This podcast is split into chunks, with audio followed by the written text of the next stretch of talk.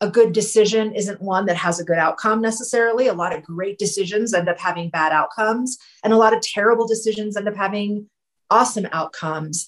Um, so, kind of going back and trying to second guess the decision is um, is really trying. I, I think it's kind of a way of um, wanting to exert some more control over your your situation that that you really don't have. And hindsight's always twenty twenty. I mean, hindsight bias is a real thing. Like, it's a legit problem.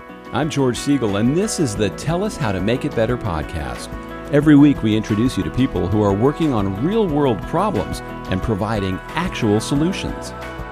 Tell Us How to Make It Better is partnering with the Readiness Lab, the home for podcasts, webinars, and training in the field of emergency and disaster services. Hi, everybody. Thank you so much for joining me on this week's Tell Us How to Make It Better podcast. Every week on this podcast, I try to introduce you to people who have recognized a problem that exists somewhere in the world and are trying to do something to make it better. Well, today we're going to be talking about decisions. Do you consider yourself a good decision maker? Do you find you always make the wrong decisions? If you went left, do you think you should have gone right? Well, decisions can be a major part of our lives on a daily basis. And hopefully, after today's podcast, making decisions might become a little easier for you. My guest today is Nika Kabiri. She's spent over two decades studying how people make decisions in various contexts, from business to politics to relationships. She's currently a consultant to businesses like Amazon and Google and other tech companies, as well as individuals wanting to make better choices. Nika has a PhD in sociology from the University of Washington, where her academic focus was on choice theory and decision making within constraints. Nika, mm-hmm. welcome. Thanks for coming on today. Thanks for having me. No, it's my pleasure. Glad to have you. Now, I like to start off the podcast first by by having people get to know you a little bit because okay. um, they might not know not, might not know much about you. So, tell me something about you that most people don't know. That's kind of a hard question to answer.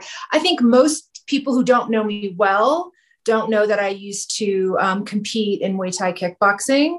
Um, really? And I like to say I'm undefeated, but I only had two fights and I won both of them. But I think undefeated mm-hmm. sounds pretty good.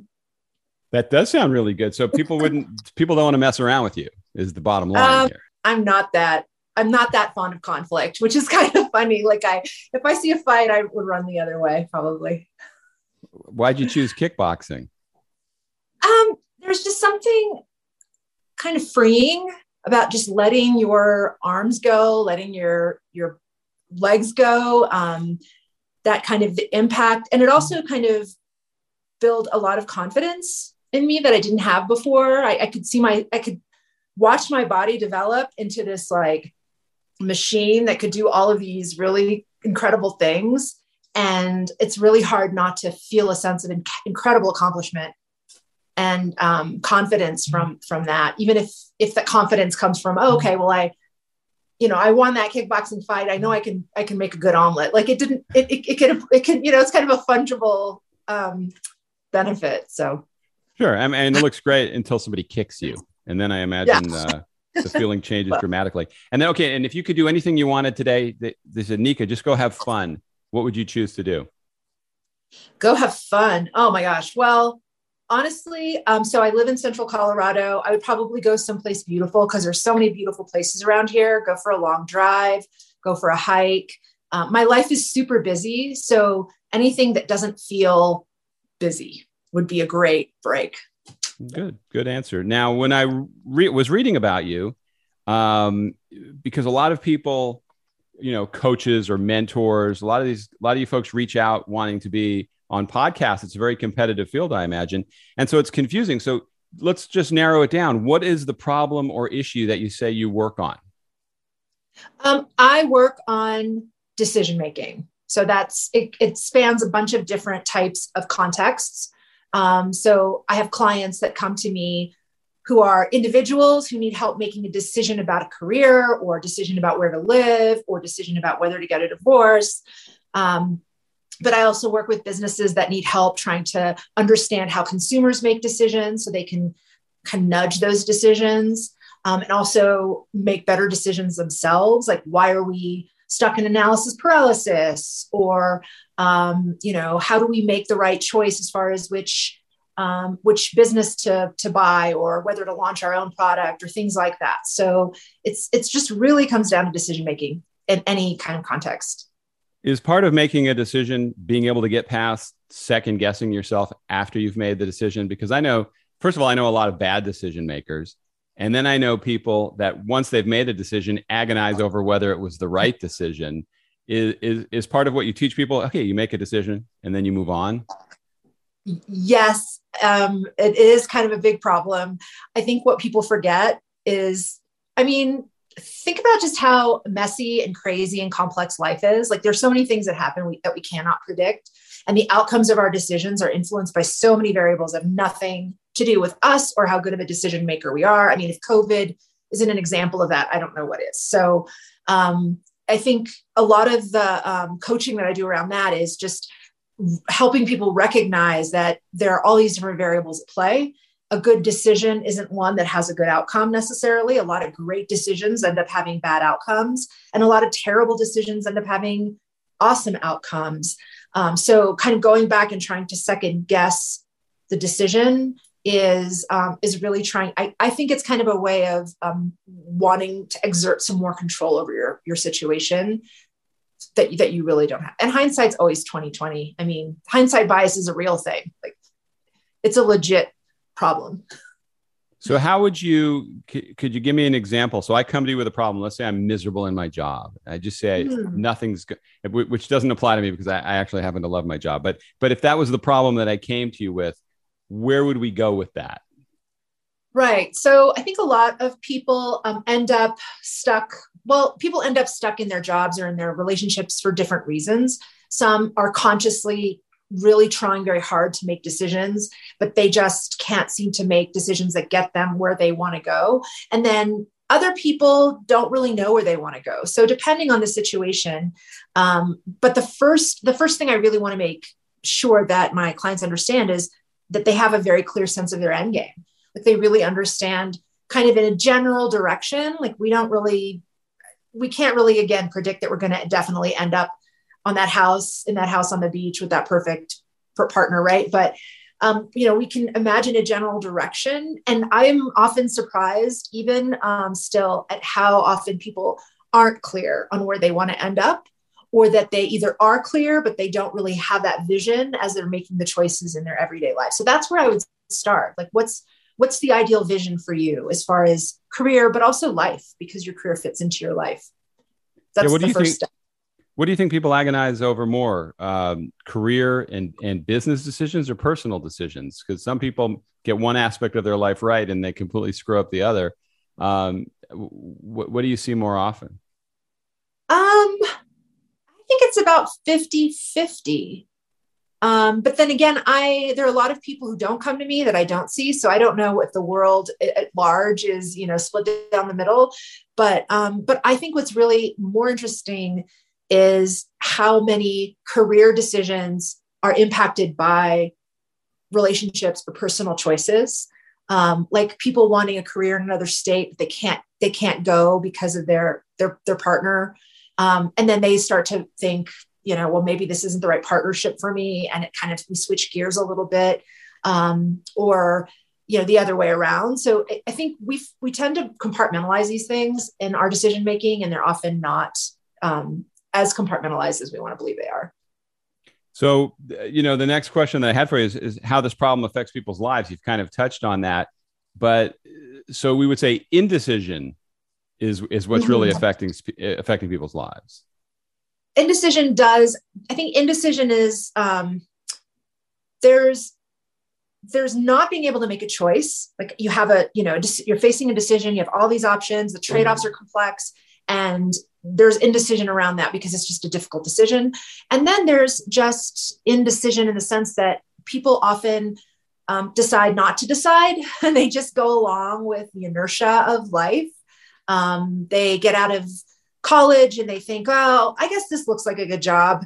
And just because that job's been handed to them, they'll take it. They don't really kind of consciously look at other options and evaluate trade offs. They just go with it. And then they, you know, that leads to another thing and another thing. And, and I think that's a bigger problem um, than being faced with a choice and and having a hard time you know should i have pizza or should i have a burger? Like that's an easier kind of problem than not owning your decision making just kind of thinking that you're okay because you've got this flow. Like the you know like life is a river and it's taking you in its current.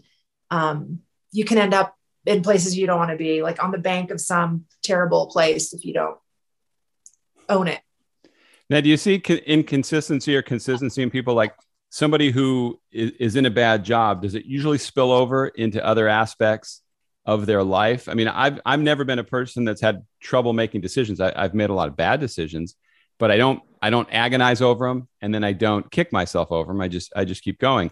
But I know some people, if if if you if you're really bad in one area, does it spill over to other areas of your life? And if you improve that area, does it carry over to other areas? Um, I think it depends on the person, but I have to say not necessarily. And I feel like I'm a perfect example of this. Like I feel like in my career, I've made a ton of really great decisions and I really have very little regrets about the choices I've made. I'm kind of exactly where I want to be, doing exactly what I want to do.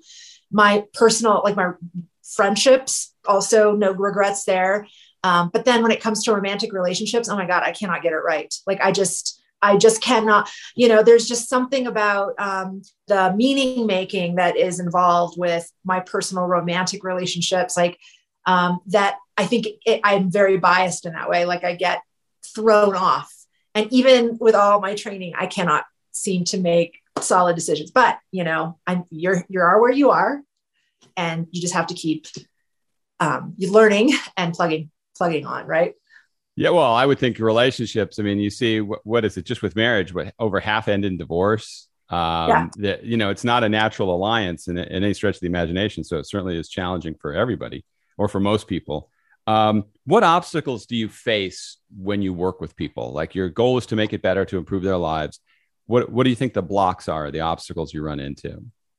I think one of the major ones is what I mentioned um, that I find to be my obstacle, which is um, this um, kind of phenomenon of meaning making. That's a very human experience that we we see things or evidence or uh, we experience something and then we add on top of it a layer of, okay, well, what does this mean? And we don't always rely on evidence or data or facts in order to draw the conclusion about what that might mean. And I'll give you an example in a minute. But once you once you embrace a meaning, um, which is basically the brain jumping to conclusions, right? If you just embrace the meaning, it then becomes information. And then you use that information, which is not good information, to make your decisions. It's really hard. It's almost like cracking the code or looking past the looking at the code of the matrix to kind of see that that's happening. But for instance, um, say you are in a career that you don't like, um, you're not very, um, you know, maybe you're not doing a great job because you don't like it, and your manager is is kind of making it very clear to you you're not doing a really great job. Um, and you might come to believe that that means that you're a failure or you might come to me believe that means that your manager's an a-hole right? Like it could be either way. Um, but depending on which way you want to go whatever you decide that means it suddenly becomes this real it becomes reified it becomes information. And it's hard to let go of that information. I mean once you believe okay i'm, I'm just a failure i'm going to fail um, it takes a lot of work to undo that. So um, that's a big barrier. It's it's learning that meaning making that the meanings aren't incorrect they're just irrelevant. You don't have to really nothing has to actually mean anything for you to make the right decisions to get to the next best place. Is it important to take emotions out of it? Because i always like i tell my kids if you when you're upset that's not always the best time to make a decision. You, you want to think about it. You want to calm down. You want to cool off that sometimes those fast decisions made out of passion uh, don't always end up being the best ones. That's a great question and that's good advice i think. I think um and it kind of ties in you know when people say you know always listen to your gut your instincts are always right. Um oftentimes you're it's it's it's your emotion that's talking to you and not necessarily instinct. Um, and if you were to cool off a different gut would kind of emerge and tell you to do something else right? So um, and this is what psychologists call like hot states and cold states. And we kind of forget when we're emotional what, what it's like to not be, and vice versa. Um, but my advice on that is generally to pay attention to your feelings, don't ignore them, but manage them before you make the choice and, and instead of letting the choice be the thing that's managing them i think a lot of times we make decisions in order to get to um, an end game that's a feeling we try to choose our way into feeling better um, and that never really works out. Emotions are so elusive that it's just not the right way to go. What is imposter syndrome? I have issues with imposter syndrome so i i have to i have to do you have i apparently read my latest newsletter. Um it's this sense that no matter how qualified you might be to do something or how competent you might be or whatever the evidence in the past has has provided you um, as far as your competence you still feel like you are not able to um, you're not competent enough or capable capable enough to perform or you know, a role or task or do whatever it is you you set out to do. You're lesser than the role than than um, and it's kind of it, it could be a bias in a way. Um, I think I think what I, my issue with it is is that it's like it's a syndrome that you know that I have. Like it makes it uh, the focus of it when we think about imposter syndrome is like you have imposter syndrome. You need to work on that. You're really awesome. And you have to believe that. And I think a lot of times we experience imposter syndrome not because we feel a certain way about ourselves, because the situation is one of uncertainty that we aren't familiar with what we have to do. We don't know what success looks like. And often in, in the workplace, we aren't really supported as much as we should be. We're not given a vision of what success looks like. We're not given feedback that's constructive that tells us, okay, yes, that's that's on the right track or that's not. So we're kind of clouded in this like confusion about what success is. And that's kind of an automatic fallback. It's like the meaning making that I was telling you about. Like we we suddenly put a meaning a layer of meaning on top of it that says, well, then I must be a fraud. I feel like a fraud. I feel like I don't belong here. When perhaps you're just stretched past your comfort zone. And maybe that's okay. And maybe the problem is that you don't have enough information. Wouldn't, wouldn't some of that be having confidence? A lot of, you know, with imposter syndrome, it seems like a lot of it is, is confidence in, in feeling like you're worthy of being there. So wouldn't people maybe feel that if they're starting a new job, uh, when something is new, and then once they get their legs under them and they realize I can do this, doesn't that yeah. quite often go away? Right, because the uncertainty has gone away. Because the uncertainty is gone. I mean, uncertainty is such a um, trigger when we don't know what to expect or we don't know what's going on. Um, we don't have enough information. Uh, we kind of revert to these biased behaviors um, and we use mental shortcuts. And and one of those is just this belief that we aren't capable or competent when really we don't have the right information to know um, you know whether we're on the right track or how to do what we need to do.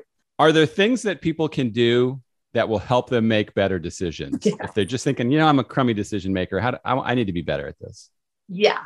Um, i think the first thing to really pay attention to are your wellness habits.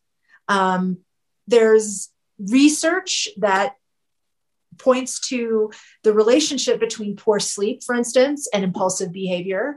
So, um, if you are, even if you're trying your best to be rational, trying your best to make the best decisions, if you're going on very little sleep or poor quality sleep, um, you're just not going to be at that at that place mentally to, to be able to evaluate things in a thoughtful, rational way, as well as if you were getting good sleep. Same with eating, like nutrition is really important. And also, I think oftentimes a lot of us make decisions hungry.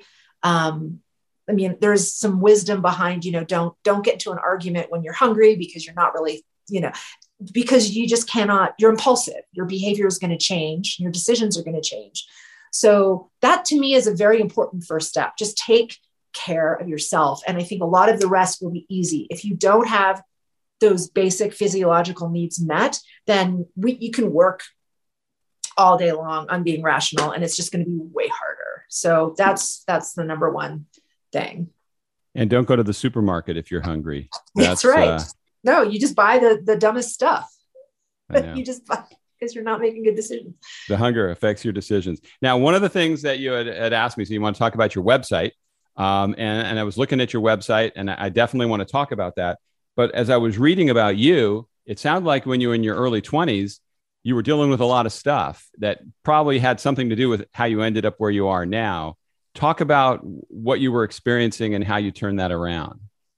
Yeah. So um, in my early 20s, I went through a spell of serious depression, a lot of anxiety. I was having panic attacks. Um, and I was suicidal to just be blunt about it. Um, it was kind of a part of like my everyday life that it was something I thought about. And, um, and I, I reached a point where I realized either I was going to, I was really just fighting for my life. And I started to get therapy, but it, that didn't help. Like therapy wasn't helping me. Um, psychiatrist put me on meds, wasn't really helping me. And um, and the thing that helped me was that I just happened, fortunately, um, to go back to grad school and study sociology and learn about, I mean, meaning making. That's just sort of where um, that's where my journey started, where I started to learn about all of these beliefs that I had about myself or about other people in the world that were just false, um, uh, not false, but they were meanings that um, were kind of given to me or taught to me um, by my surroundings, by people who were jumping to conclusions themselves by using they were using biases and heuristics. And so i kind of had this understanding of the world that i thought was real. It had been reified and when i started reading about um, so the social construction of reality and what how we kind of create these understandings that may or may not be true it just blew my mind and it kind of opened everything up. And that sort of started the journey toward you know what is good information? How do you get the right information? Um, and that's what research is about right? In graduate school you learn how to do really um, research in a very rigorous way systematic way rational way and i just sort of applied those methods to my everyday life trying to understand what reality was and also understanding that some things aren't knowable and you have to be uncomfortable with uncertainty sometimes. Um, and then I went on to study rational choice theory. And it was really in all of that that I started to see this like real life application, like everything I learned in school, I just applied to my own life and realized that I wasn't in a good place because I had made all these decisions that kept getting me stuck in these bad places, bad decisions. And once I could make better decisions, I just chose my way out of it. And it took a long time for my feelings to catch up, for my, um, it took a little while for the anxiety and all that to kind of dissipate, but I was on the right track and it honestly saved me. And that's really why I'm doing what I'm doing now. Like, I really, I think there's an answer here that could help a lot of people who don't find um, help in other solutions. So tell me about the website. When people go to the website, what are they going to find? They're first going to read that, that bio about you and, and, and what you've overcome, but what other kind of things are going on on there? Right. So I have um, an advice blog. So people from time to time will email me questions about um, challenges they have in their lives or decisions they have to make.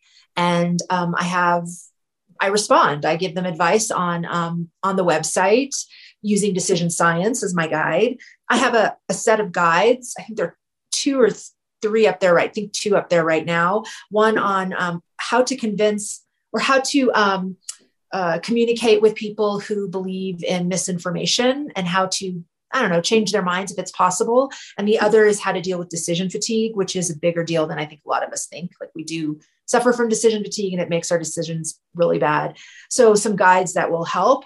And um, if you subscribe, I send a weekly um, letter to my subscribers just about my life or about people I know or random stuff, all tied back to decision science to help everyone who reads them hopefully make better decisions. And the website is the the web address is yournextdecision.com. Okay, great.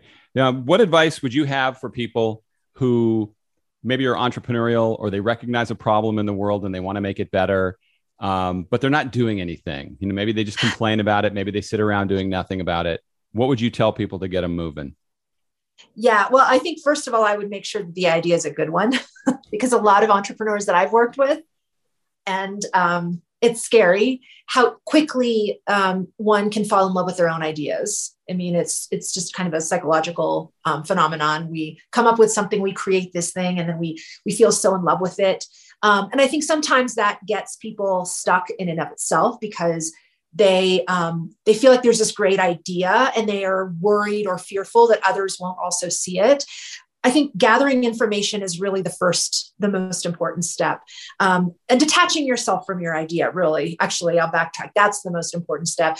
Ideas kind of come and go. You'll have a million of them, and every single one isn't going to be a, you know, an excellent idea. So just make sure that you detach yourself from the idea that's floating around that you happen to grab out of the air, and then just get as much information that you can from about that idea. Like what what is the size of the market for that idea? Is there a good product market fit?